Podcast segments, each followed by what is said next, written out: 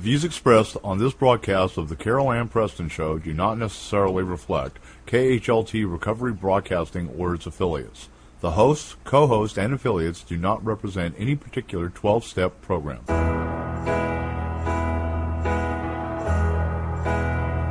I sit and wait. There's an angel contemplate my fate. Do they know the places where we go when we're gray and old? Cause I have been told that salvation lets their wings unfold. So when I'm lying in my bed, thoughts running through my head, and I feel that love is dead.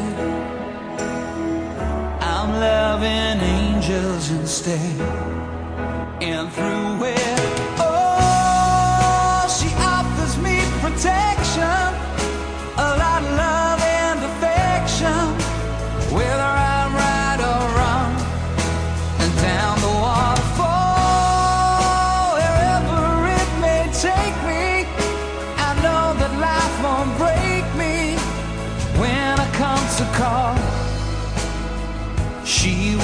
forsake me. I'm loving angels instead. Welcome to the Carol Ann Preston Show on Relationships, a weekly show exploring the challenges and opportunities we face with each other as we walk through recovery. Author, relationship counselor, and recovered alcoholic Carol Ann Preston shares her personal experience and professional insight as she answers your questions and reveals the solutions found in our spiritual journey of the 12 steps.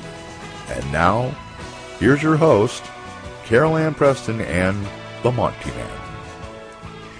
Welcome back, family. We are back in the saddle again, as the song goes. Hey, Carol, how's it going? We're doing great. It's so good to be back. This is going to be a fantastic year, and I've really, really missed um, the show. Yeah, me too. And I was listening to to to the uh, the the intro music, and I was thinking, wow, yeah, we're we're we're back online again, and and uh, it's it's just just a good deal. And and you've been so sick, and I went through that the whole fentanyl thing, which many of the listeners um, have have inquired, and I told them about. And it's just good to be alive and uh, just being capable of doing this. Yep. Yeah, right on. Sometimes right on. life just throws us life. Yep, sometimes it just is what it is. I used it to. is what it is, and Yeah. and we just, you know, uh, but for the grace of God and the tools of this program, we take things a day at a time Yeah. and trust. Amen. Amen. and trust and and trust in his timing you know timing sometimes can be everything and when we push ourselves past um you know we push the some of us push the envelope I did it in my dysfunction, and I tend to do it in my recovery. Yep. so it's really good to be back, and I appreciate the uh, emails that we got in. Um, glad that uh, listeners are, are anxious to get back to the traditions. And we also will set up a show uh, in response to another email that we got asking us to do a show on co-sex addiction. Um, I just want to let this listener know that yes, we are very aware of the realities of co-sex addiction and COSA, which is um, the Al-Anon. Uh, it is a recovery program for those who are in relationships with sex addicts, and uh, co-addiction is as deadly and as lethal and as destructive as the active addiction. So That's right. it is is an incredible uh, path of suffering, uh, just like alcoholism Yep. and other addictions. So we are going to address this, and uh, Monty, maybe you can put up uh, a link to COSA, um, and then we'll figure out a date when we can um, uh, do a show on this. And if there's a listener that would like to participate on the show who is in recovery, uh, do so anonymously. Uh, please contact Monty, and we'll arrange that. Yes, and uh, folks, that number can be found on our contacts link at take12radio.com. I'll give it to you anyway. It is 541 926 5806. Please leave a message on the studio answering machine and uh, make sure you leave your number. And uh, I'll get back to you ASAP. If you'd like to be on the show and uh, share or ask questions, please do that and we'll set it up. Uh, today, we're going to pick it up. We've done traditions one through three. Um, if you look at the podcast box and look at the button that says post, P O S T S, click on that and it'll bring up uh, each one of those and you can listen to those shows if you want to get caught up. Today, tradition four is where we're picking it up here for the new year, which states each group should be autonomous except in matters affecting other groups or AA as a whole what in the world does this have to do with us and our families? you know, this is, I have to tell you, this has been so much fun to read the traditions, to contemplate and, and think about how this, the, the principles, and that's what we're looking at. We're looking at the principles of the traditions and how we can apply them to our lives. And mm. specifically, we've been talking about in our personal lives, our family. Um, and sometimes, I want to throw this out there, sometimes um, people, uh, if you're single, your family oftentimes uh, can become your employer and people you work with. Yeah. Say you get sober and you're working for a, a company and they support you in your in going to treatment or your recovery, and you've been there 15 years, and the company has really you've kind of grown up together, and they have become uh, like a surrogate family to you, and a lot of times if people are married or they're not married or they have a family or they don't have a family, there can be surrogate families, your AA group or your recovery group. Uh, if you think about when you came in the program, uh, I know when I came in uh, to the group when we moved to Texas, you know, all the single people kind of got together and it was like high school. yeah. We grew, kind of grew up together and then we started, you know, people started getting married and people started having babies and then people started getting divorces and people started dying and and, and it is a family. So you can it's not just your biological family, it's we have family systems in in various areas of our lives. Sure. And so in looking at their traditions, how we apply the principles how do I do so in my personal life? And it expands because the traditions is about the group. It is not about the individual. Right. Okay. Where the steps is a, it, although it says we, it is a we program. We admitted we were powerless. No one else can work steps for me. And the step it uh, takes me uh, to a point where I have a spirit, profound spiritual awakening and a psychic change. That's for me. Mm-hmm. As we go along in recovery, and their traditions is for us. It is for our group purpose. Good point.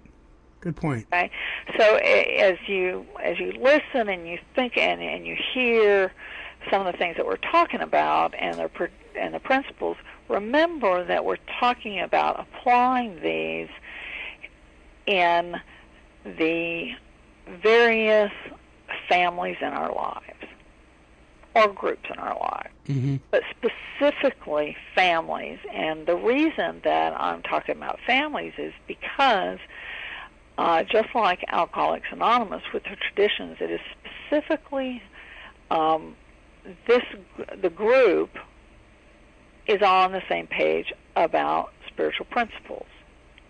Okay? Mm-hmm. And say at work, your work you have most companies have um, work uh, values and principles.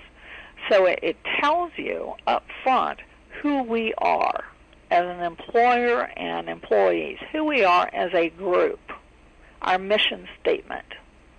Okay? So that's clarified about who we are and what we what we stand for. And in our families, what we've talked about in the previous traditions is who are we as a family? And using the example, we are a family that has a foundation of living on spiritual principles. Right. Okay.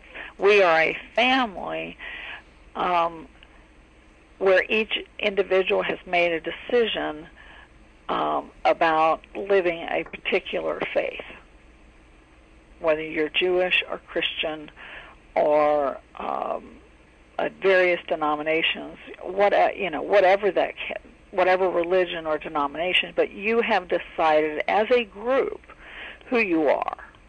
Mm. Okay. Mm-hmm. So mm-hmm. the various groups, if you look around your life, you will find that there is a foundation, uh, there is a description of who you are as Sure. a group. Sure. That's what the traditions are really about is not just defining it, but how to live within that. Mm. Mm. Okay? Yeah. Yeah. Um, I'll give you an example. I had a a, a lovely surprise. A gentleman from, I think he was from Africa. I got an email, and he had read an article that I had written on honesty. So if anybody wants to read it, um, there's some editing that could have been done uh, before I put it. But it's uh, put in. You can put in recovery honesty or honesty recovery and it'll bring up a PDF file about honesty. And there are a couple of principles that this gentleman, as he in his recovery and his business, wanted to bring his company in line with the principles he was trying to live, and he asked permission to borrow a couple of the statements that I had written because he was changing, realigning his company's mission statement. okay. And one of them, um, I, I'm trying to think right now, is um, I, you know, I'm not going to. I don't know how it's written, but as far as honesty goes, is that we um, are not. You know, our life is an open book. Basically, not that our company secrets are, but Mm-hmm. we don't do anything uh, or anything that we do as a company and as an employer or an employee can hold up to public scrutiny. Integrity. Integrity, Yeah. absolutely, and honesty Mm-hmm. And values. And so, um, values clarification. If you are an employer and you don't have a values clarification or a mission statement, your employees are going to be very confused about who you are as a group. Yeah. So the traditions, in a nutshell, uh, you've let's we're just going on the presumption that you know at this point who you are, and each tradition gives us an opportunity to allow us to ask ourselves, who am I, or who are we, and where are we going? And who who are we as a family? And tradition four, um, and some people have reminded us, please tell us the tradition. Tradition four, the short version says, each group should be autonomous, except in matters affecting other groups or AA as a whole. And I looked up the word autonomy, and it, and it, the word that I kept seeing was independent. And that's in Webster's. Uh, no, not in Webster's. Uh, Funk and Wagnall. Funk and Wagnall. Okay. Yeah. Uh, so in independent, um, in a family, uh, we don't take hostages. Now, this, Carol, let me ask you this. Uh, sometimes we get confused with, independence that is unhealthy in the sense of we try to do everything by ourselves. You're not talking about that though. No. Right. I am talking about, um, I'll give you an example. Um, my daughter is, she's just, she's so precious. And, and now it probably makes her sound like she's 10, but she's 31. She, but she is precious. She is classy. Um, at the same time, she has uh, an innocent spirit, and she's fun, and uh, has she has integrity and character, and I, ju- I, she's just an, an amazing woman. And when she was about two, um, we were going to the grocery store, and my son was an infant. He was about six months old, and I told her to to go get dressed, and I went back there, and what she had on, I just I sat there and I just kind of put my hand on my head and just paused. what do I do? She had on two shirts, a pair of pants, and a pair of shorts. And she was ready to go. And she had her purse. okay? And in that pausing, okay, and and at that age, and I'm guessing that she was too. it's been a while, is her autonomy, and, and children do this as we grow up, even in business, as our world expands, as our privileges expand, as our abilities expand, our knowledge, whatever, what comes with that is ex- experimenting and discovering who I am with these new with this bigger world. Okay? Mm-hmm. And with children, we've and and with employees, we've got to give them guidance, boundaries, privileges and consequences. And trust them in their growth to allow them to discover who they are. So here she is in this outfit, and in her bigger world, what she's doing is finding out about choices Mm-hmm. and about what she likes to put on, about what she wants to wear. And probably any mother who's who's listening to this is going, I would not be caught dead letting my child walk out of the house looking like that. and and the first thing that came to my heart was, what are people going to think when I go to the grocery store? Not about her, but about me. It was about me. Mm, good point. Okay? Yeah. And that's where autonomy comes in and independence. Her learning to make choices, appropriate choices, which it was. I mean, you know, it didn't match. So what? She's gonna she's gotta figure out what she likes. Mm-hmm. Now, if she came out with, you know, no pants on, I would say that's that's a boundary.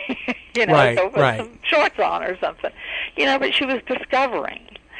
And and what we have to learn as parents is when people see my child, what we automatically think because we do it is why didn't that mother dress that child in in something that's matching or looks better?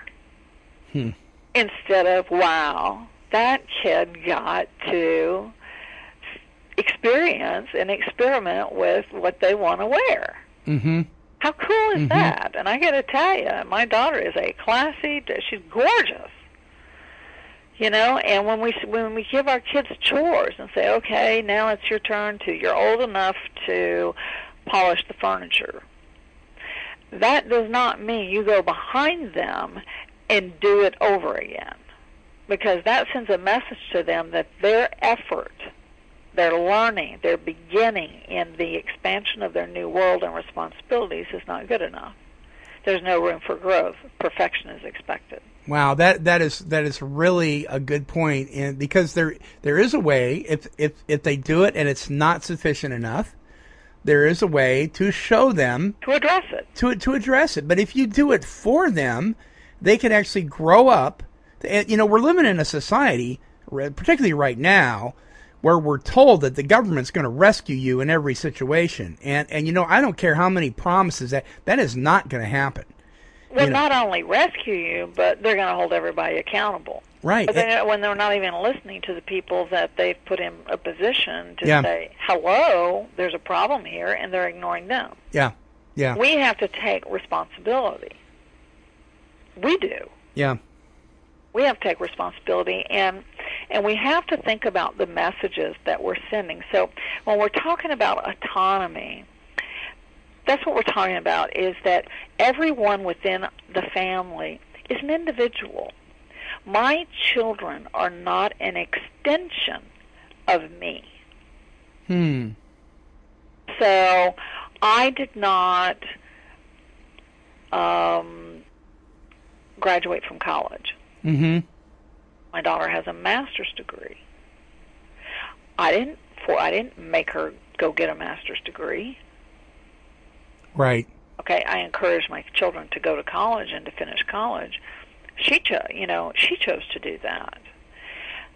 Now, if if she was an extension of me and I was living out my perception of my quote failure, if that's how I'm seeing myself, Mm. Through her. and I would say y- I would push my children to achieve and to do things that I failed to do, yeah. or that I'm not happy about my own life, or that I was too afraid to do, or that I made choices to do. I don't see my, but I'm not. I don't see myself as a, I failed. I don't need my kids to live out my life. Another example is in high school. I or uh, not high school, elementary school, with um, kids who want to play sports. How many parents are on the sidelines pressuring Oh. seven-year-olds, screaming at them to not have fun, Oh but to my gosh, be a professional. Oh, I see that. Uh, Colin Colin likes to play soccer uh, during soccer season. This is a hot button. Yeah, and I see parents do this, and it drives me crazy. And I'm like, you know, he was like what, what, six years old when he first started playing soccer. He's just a little kid. He wants to have fun.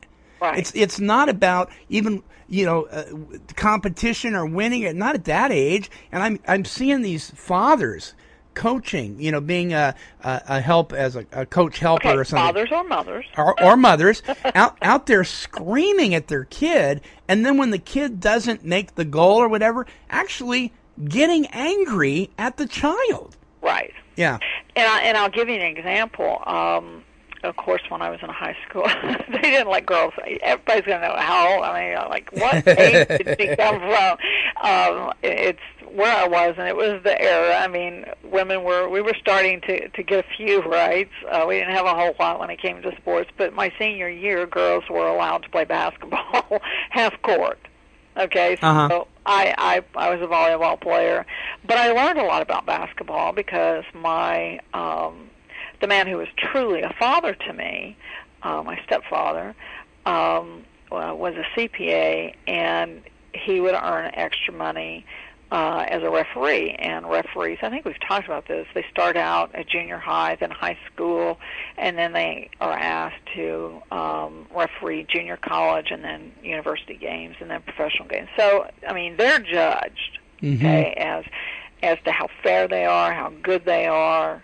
Um, and when uh, him and my mother got married, you know, I was a, a preteen, and here's you know here's this man with three young children marrying a woman with four teenagers, two of whom are daughters, and I just know how fearful men are going into a situation where there are teenage daughters. They're uncomfortable, which is a whole nother show. is because they don't know how to relate to teenage girls. They're afraid.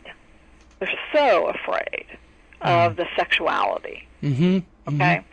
And one of the things that Don did, which was such a gift, um, especially because I wasn't real thrilled about another marriage because the previous ones had been full of abuse and violence, and and I was not real hip on this. Uh, it was a very loving man, uh, quiet, uh, probably workaholic. Um, died very young from a heart attack. But what he did is he found something that was not uh, personal to the point of intimate to connect with me, and that was basketball. And so when he would call a game, referee a game, he would he would ask me, "Do you want to go with me watch a ball game?" So, and I would go, and I went every time he asked me to go. And then it got to the point, "You want to go with me?" And I didn't even ask where. I'm like, "Yeah." I didn't care where we were going because he was safe. And so I learned about basketball because I went to a lot of basketball games. And um and he was just absolutely wonderful. So fast forward, my daughter's in the 4th grade and there is no community uh, they have community basketball program and I'm waiting for a phone call and I call the the uh, community center and they're like we don't have a coach. We've got an assistant coach who travels but we don't have a coach and I'm like she's going to play but she wants to play basketball again this year okay i'll coach. I'd never played but i had watched basketball since i was 14 years old. And the last game i got to see don uh referee was uh university it was a college basketball game where he was inducted into the hall of fame. And it was so exciting that that was really how we bonded in our independent autonomous relationship. Mm-hmm. and we had something that was safe that we could connect about. And the last time I saw him, but a few days before he died, he died suddenly from a heart attack. We watched. We sat there on that Saturday and we watched a professional basketball game. Hmm. No talking. We we just were. And and it's just such a gift. And I can tell you that when I started coaching, I coached fourth, fifth, and sixth grade. And these girls, we had so much fun. They learned how to play, but we had fun. Okay? To the point that one of the girls did so good, she jumped in my lap in the middle of the game and called me mom. she forgot where she was. Now, the next year, I didn't coach. And we moved, and my daughter was on another team. And this man that was coaching was cruel.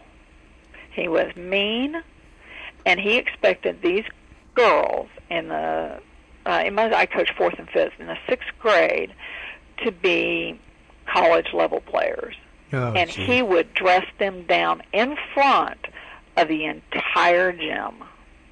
Wow. Yeah, he did not coach after that year, and the, and and what I regret is that I allowed my daughter to stay on that team, and and it is so damaging to their self esteem. Mm-hmm. And so that was a group where the mission and and the values of this group were um, non-principled, Mm-hmm. and he had no um, consequences until there were enough complaints. The city pulled him, and and it was a miserable year you know, thank God she continued playing basketball once she uh, was in junior high and in high school, and that he did not have the power to destroy that. He could have if I was pushing with him. And parents have to be real careful because sports can become so intense if we have our own issues. I see I didn't play basketball. I could really push my daughter and let her live out what I didn't get to do. Mm-hmm. Now we can take that with our kids. We can take that with our spouse. We can do this in so many areas. Our sponsees. We can do it with our sponsees. Yeah. And and that's why we have to continue and, and the big book tells us that we have to our our, our uh, my sobriety is dependent upon a daily reprieve based upon my spiritual condition. and I have to continue to grow spiritually, which means I've got to continue to address issues that I have.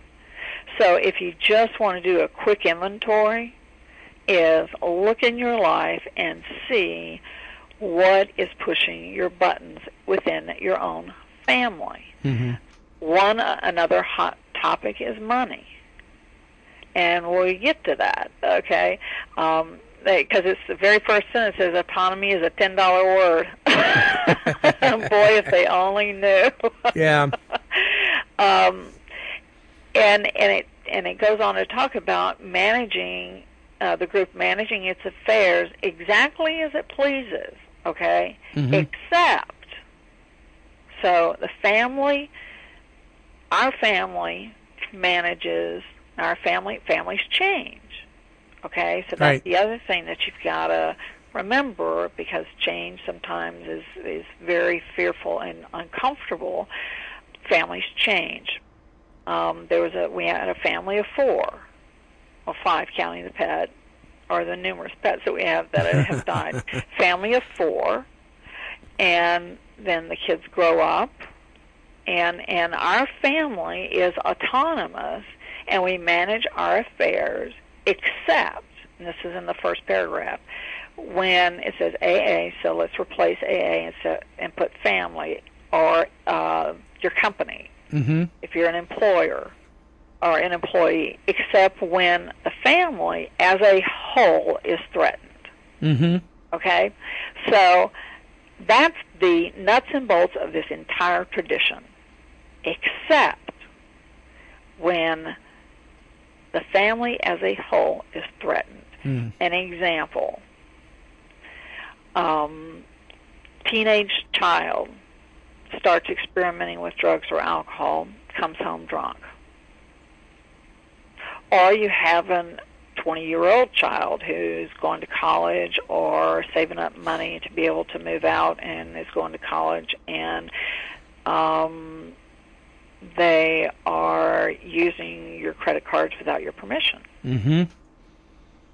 See, what are some other things? Um, mom or dad is having an internet affair. Mm-hmm.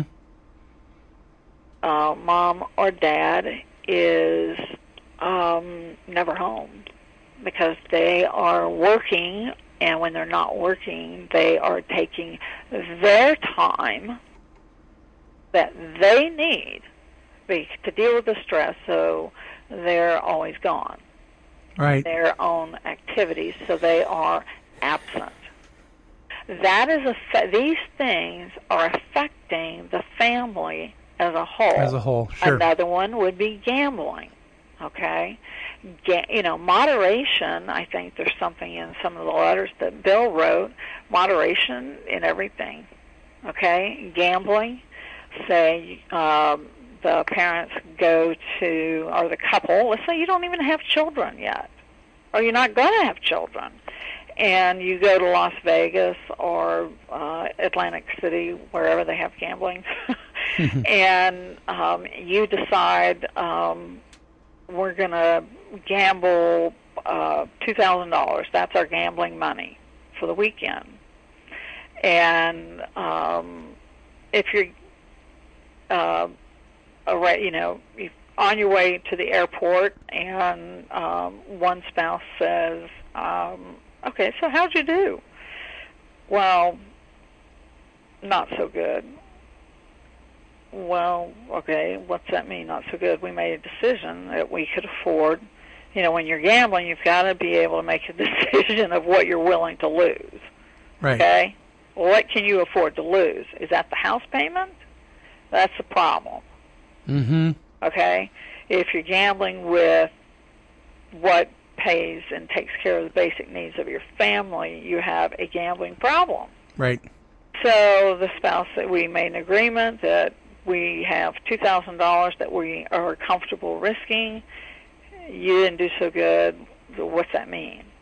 Did you lose? You know, you had a thousand, I had a thousand. Did you lose a thousand? You know, because if you did, that's okay. Because I won a thousand. Yeah.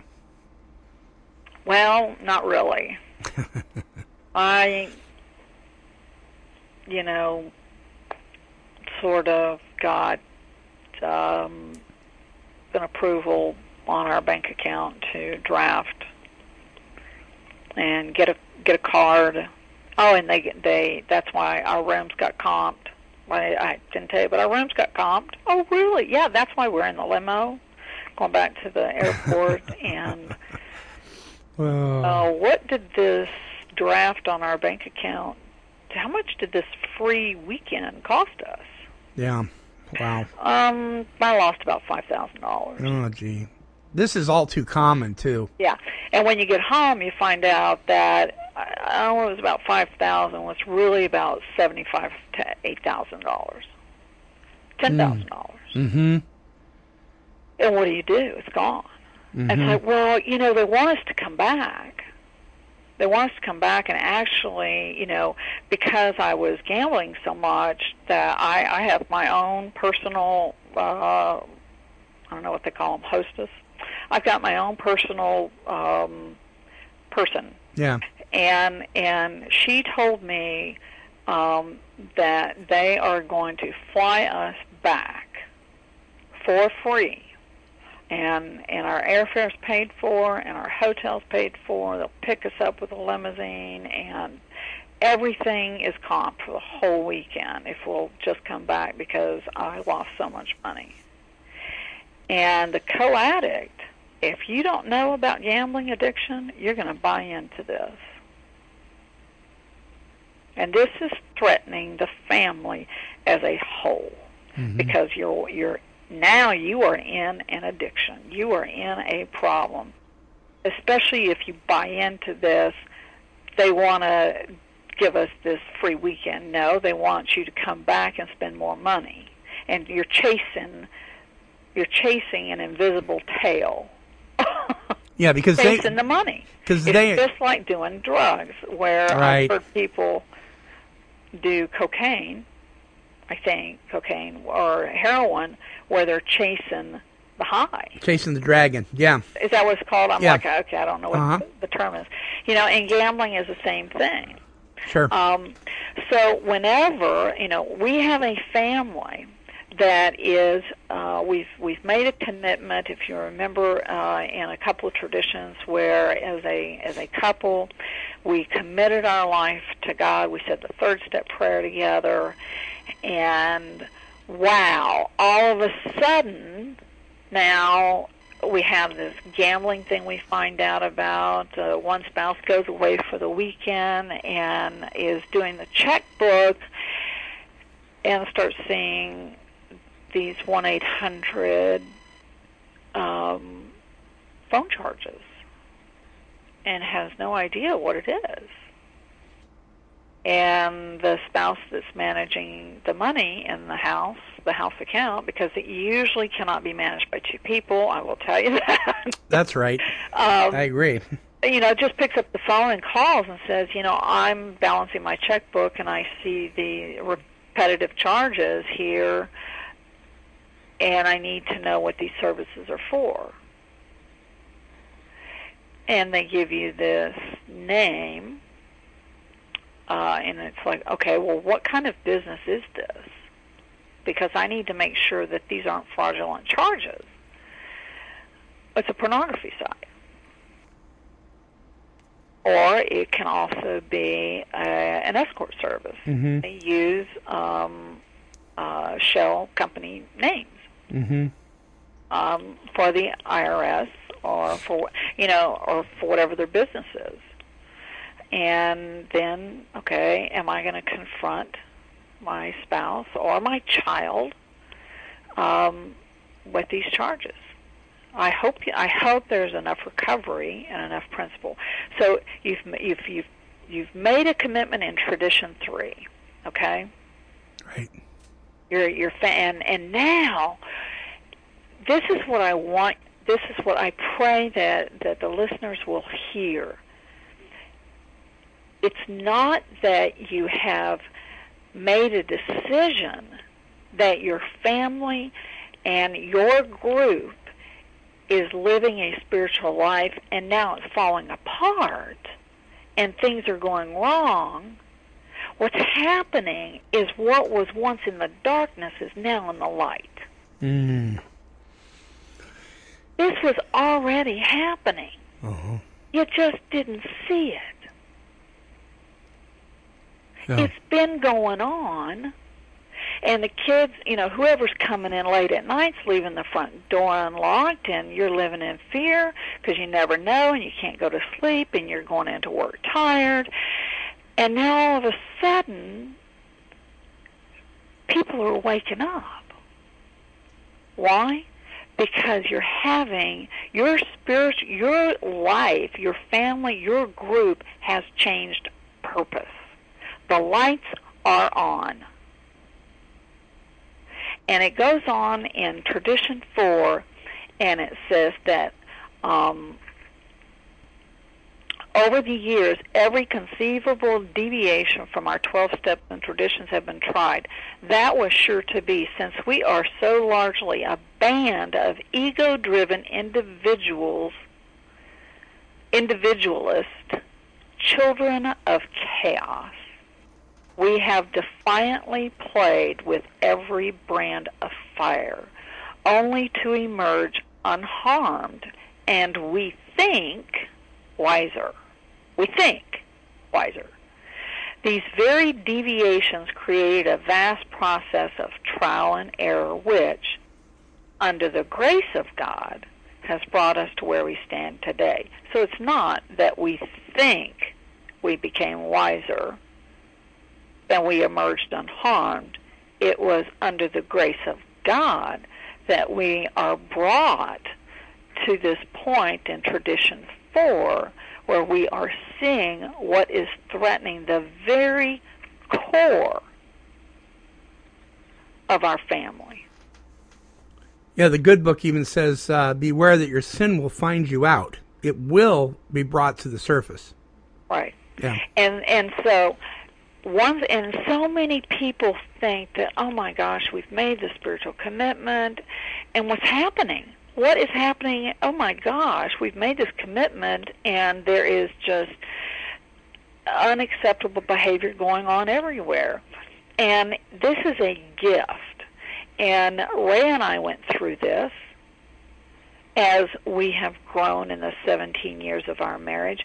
And relationships and families, you either grow through this or, and you grow spiritually closer to God and clean up your life, clean up your family, or you grow apart and you go in different directions and the destruction continues and it goes on to tell us that if we continue to live independently and to have behavior that threatens the family as a whole, it's going to be destroyed. Mm-hmm. It will not survive.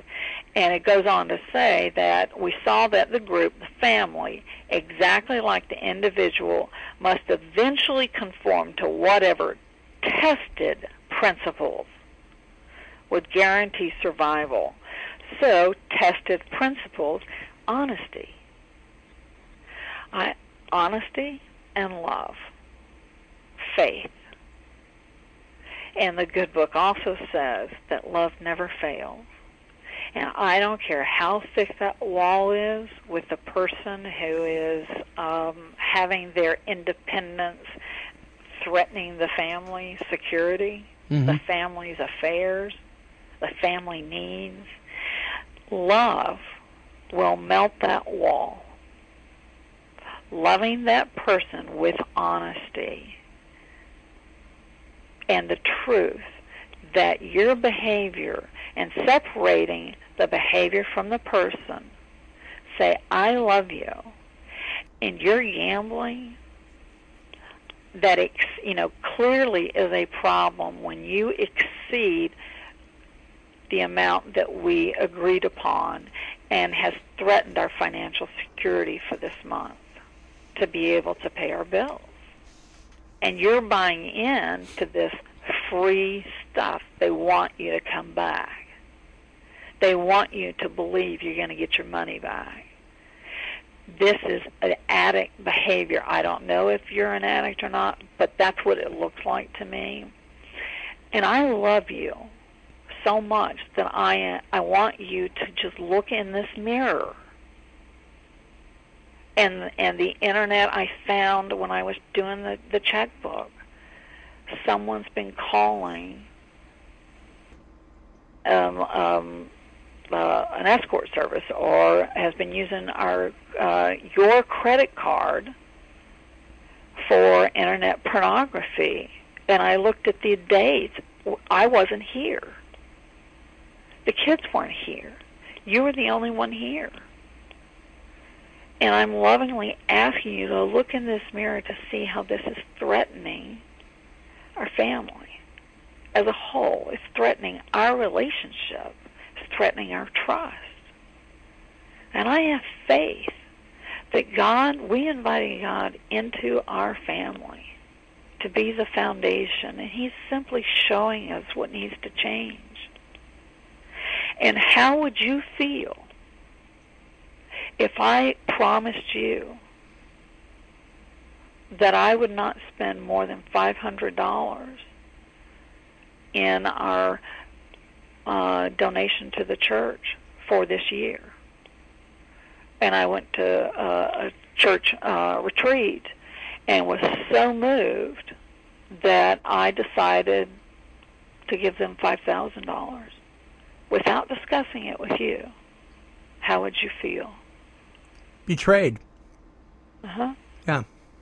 So that's a loving way. See, love heals all things. Love, people, it, it opens the ears, the heart. But when I have to, when I'm in a corner and I have to defend those men, those claws are going to come out, and I'm not going to hear the truth. Right. And it goes on to say, you know, we have to continue to come back and go, who are we? And what actions and decisions that once were character that were once were character say assets protected me, kept me safe from intimacy, are now character defects because they're keeping me from the one thing I want the most, which is a happy, joyous, free, intimate, safe, loving, ethical, principled family based on a loving God Mm-hmm. who is, which was a former tradition, there is but one ultimate authority, a loving God as he may express himself in our family. Okay? Are we are you comfortable? We are going to pray as a family. There is a loving God who is the ultimate authority. And as a family, we're going to pray about this behavior. We're not keeping secrets anymore and with the with the teenager with the you know let's let's say somebody's got one of your children has gotten married. Oh another change. Guess what? There is a change there's a process of letting go so they have autonomy. It's a new family. Yes they are still family but guess what? They have their own family now. It's just like a group that splits off and ta- sets up another group. You can either be mad or you can learn to continue to have relationship. And learning to be a mother-in-law is not easy. I'm not her peer. I'm not her best friend. I am her husband's mother, and I love her. And it's been almost a year that they've been married, and I've had to learn because I want her to like me. But I had to remind myself that just like my children, I'm not their peer, and I'm not their best friend. I am their mother. My mother, we have she's 70 years old and and and we have our family and now we live a few blocks from our mother. And we had to create some boundaries about coming over. So if the light we have a signal if the lights are on that means don't knock. okay, because our kids are gone. Sure, so don't sure. knock if the lights are on outside. If the porch lights on, uh, we're not we're not uh, up for company. Yeah. You know, and but we through trial and error, and when you're committed to supporting autonomy. I want you to grow up and have your own family and to be autonomous. And where it can we can hurt our children when they when they have their own family is we won't let go or we won't let them let go. We'll let go because we believe in them, we trust in them, we trust in this marriage, but they're afraid to leave home. They're afraid to get too far away. They're afraid of marriage. Mm-hmm. They're afraid. They're afraid.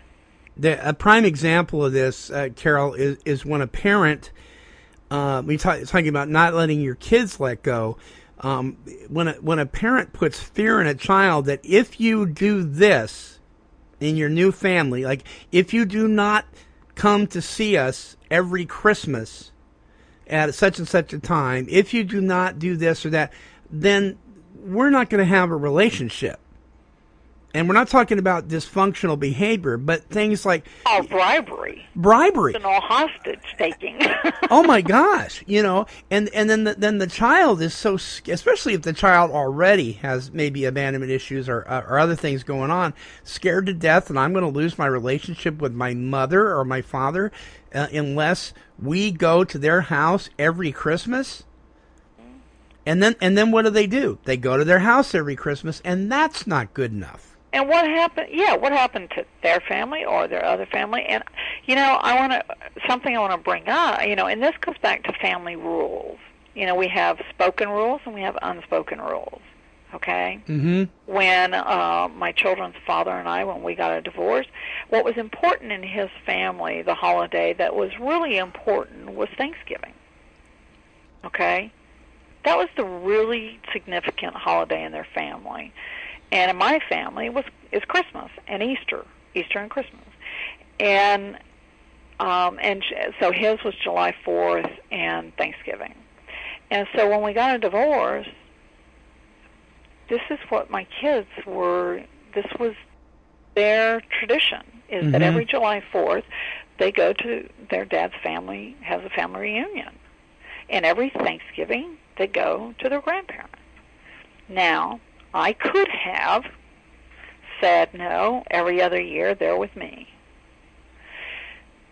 But what is best for even though we were divorced, Right. our family changed, we were still a form of a family. Okay? Yeah. We were both parents to the same children, and what they needed had what was best for them had we made a decision that that was going to come first. We also made a decision we would not say anything negative about the other person to our children, Good for you. and and we didn't. And I got to tell you, when he um, became terminally ill, I cannot tell you how grateful I was that God's grace was sufficient to allow me to call my sponsor and talk about my issues with him and not my children. Mm-hmm. And and it's been 16 years since he passed away, and um, you know I could I could I could do it today, but no.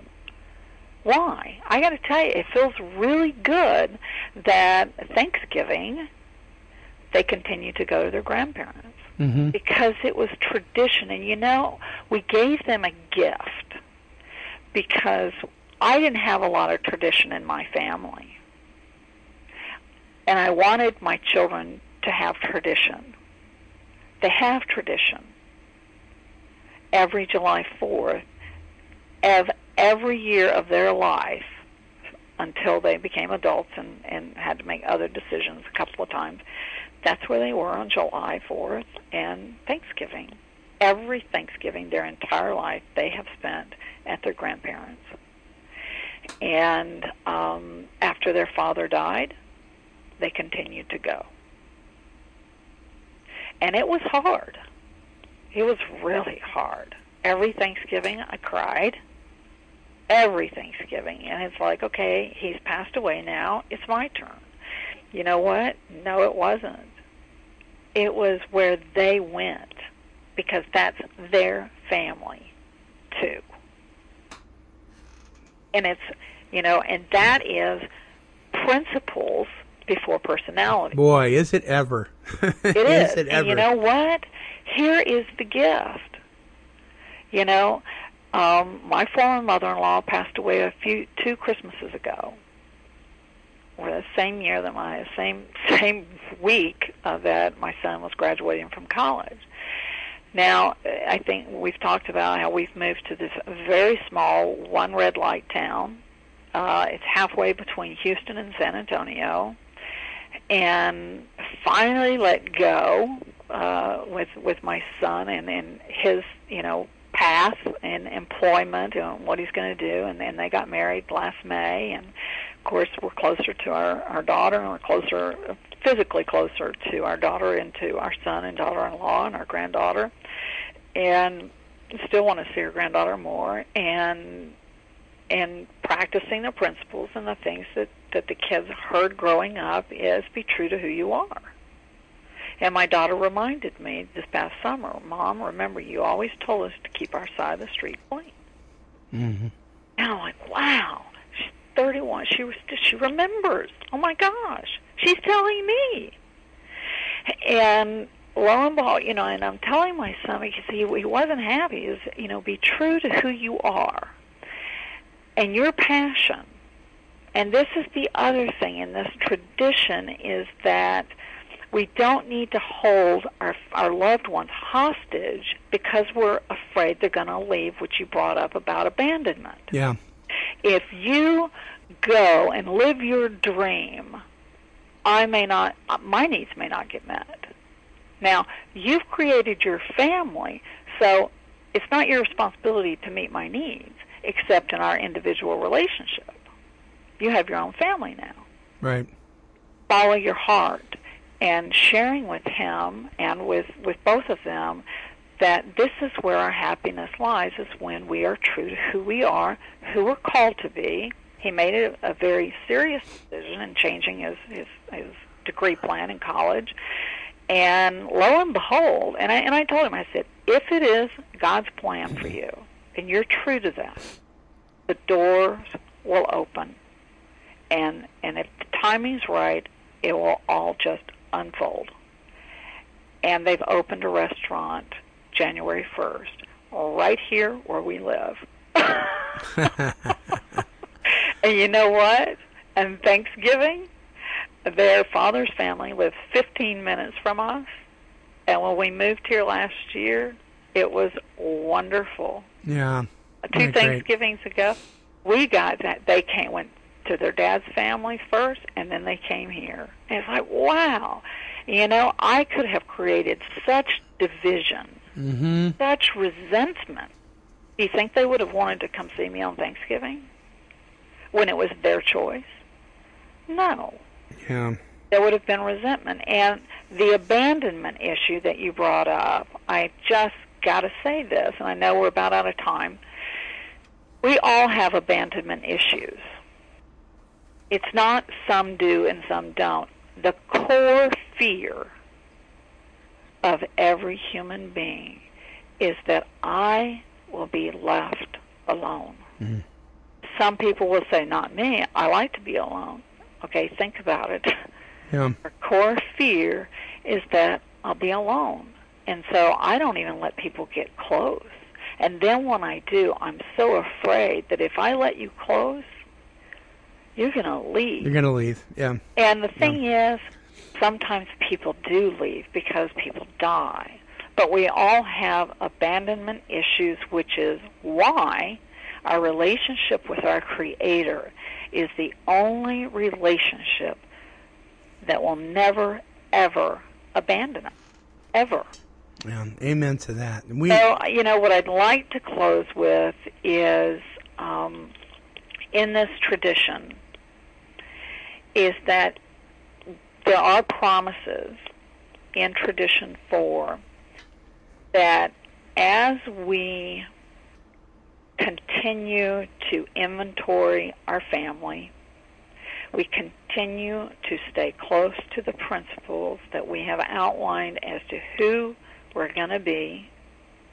And it also reminds us of Rule 62 not to take ourselves too seriously. And that when we exercise our independence, we grow up learning to take other people into consideration and to think, is this best for our family, for our group as a whole? Or is this a selfish, self centered decision that is best only for me? And we can look, just look, turn on the news, and you will see a prime example of what that looks like. It is never a creator of peace and harmony, Yeah. but of Yeah. chaos. And we get to laugh at ourselves and we get to have an open and honest family and grow. And grow. Good. Good stuff. Good stuff. We are at a time, my friends. Uh, listen to the show again. Replay it. Because, uh, read, read Tradition 4. yeah. If you have comments and you have uh, additional thoughts, please let us know. Yeah. Uh, if, you, Yeah. if you have questions about Tradition 5, you have insight or experience that you'd like to share about Tradition 5, please, we'd love to hear from you. Please do that. Please do that. This this is supposed to be interactive. Don't Yeah. Tradition 5 is each group has but one primary purpose. Carry a message to the alcoholic who still suffers. This is going to be interesting. It is. So if you have experience with this tradition and applying it to your life, personal life, and your family, um, love to hear it. Amen. All right, Call folks. me. we will talk to you or see you or listen to you or you'll listen to us next week, same time, same place here at take12radio.com. The Carol Ann Preston Show on relationships. Carol, we'll talk to you next week. yes, and uh, have a great week. All right, folks. Until our next broadcast, this is Monty and Carol, and we're wishing God's perfect serenity for you. Bye bye now. Bye.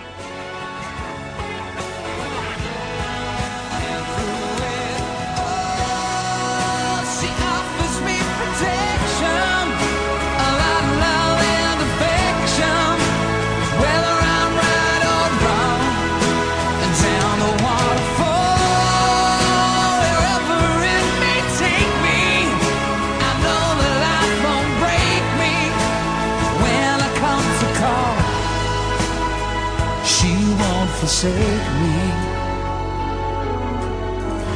I'm loving angels instead.